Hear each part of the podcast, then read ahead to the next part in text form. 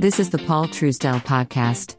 Due to our extensive holdings, that of our clients and your host, you should assume that we have a position in all companies discussed and that a conflict of interest exists. The information presented is provided for informational purposes. And now, Paul Truesdell. Well, good morning, good afternoon, good evening, and welcome to another edition of the Paul Truesdell podcast. Hey, listen, I have a question for you. Are you an idiot? A genuine, certified, grade A idiot? Because if you are snorting cocaine, for example, and it's been cut with like 50 different toxic chemicals, and you're using a, a rolled up dollar bill that was uh, shoved up the uh, buttocks of somebody, it's in a baggie that was shoved up the buttocks of somebody. You're walking around town and you're so cool with your face mask on, telling everybody to get a vaccine shot, which is nothing more than a DNA altering jabberoo. Think about this for a second. What the hell is the matter with you? You got all these people out there who are sharing needles. They're blown out of their minds. They're high as a kite.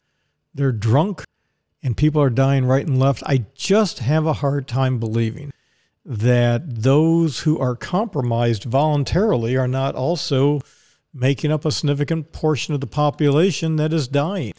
And I really get sick and tired of being blamed for things that I had nothing to do with. You know, it's no different than, you know, you want reparations. Well, okay, I get it. You feel offended that years ago your family was in servitude. Just so you know, in eight in uh, 1632, when our family came over from England, and at one time the family was uh, had uh, nobility, and we got the hell out of there. Grandfather many removed, he was in servitude for two years before he wound up getting his freedom. He had to pay for it. He also wanted to become the first vicar of Boston, and I'm, we're talking Boston, Massachusetts. Family comes from Boston in, in uh, England, Lincolnshire specifically, and I'm very uh, into the family history. But what I am sick and tired of is when you take attribution such in such a broad way that you say, you know, everybody who is no, don't don't do that, don't do that.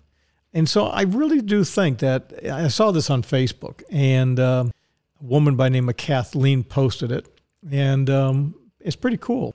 It specifically says some of you idiots snorted cocaine that's been cut with 50 different toxic chemicals with a rolled up bill that was shoved up uh, a zipper's um, arse crack or a stripper's arse crack. You like that? I said it wrong. And you're walking around town with a face mask because you're scared of the COVID. Yeah, I, you know, look, I, I, I, I mean this.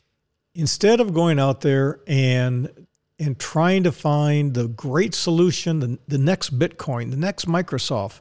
Oh, I got to find the next Netflix. I got to find the next Apple. All of the diamonds in the rough are laying in your backyard. There's so many things you can do.